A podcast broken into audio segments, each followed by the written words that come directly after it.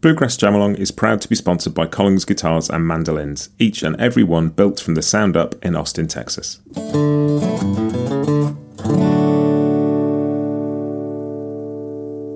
This episode is also brought to you by Peghead Nation, the home of roots music instruction. If you want to improve your playing, join me and thousands of other pickers getting better every day at peghead nation dot com.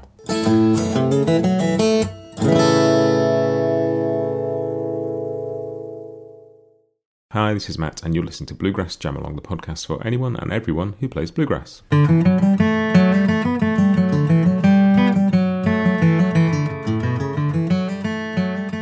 Hey everybody, welcome back to another week. We've got Blackberry Blossom this week at eighty-five B P M in the key of G. This is the You Play Rhythm track, so I'm going to play the tune and you're going to play backup.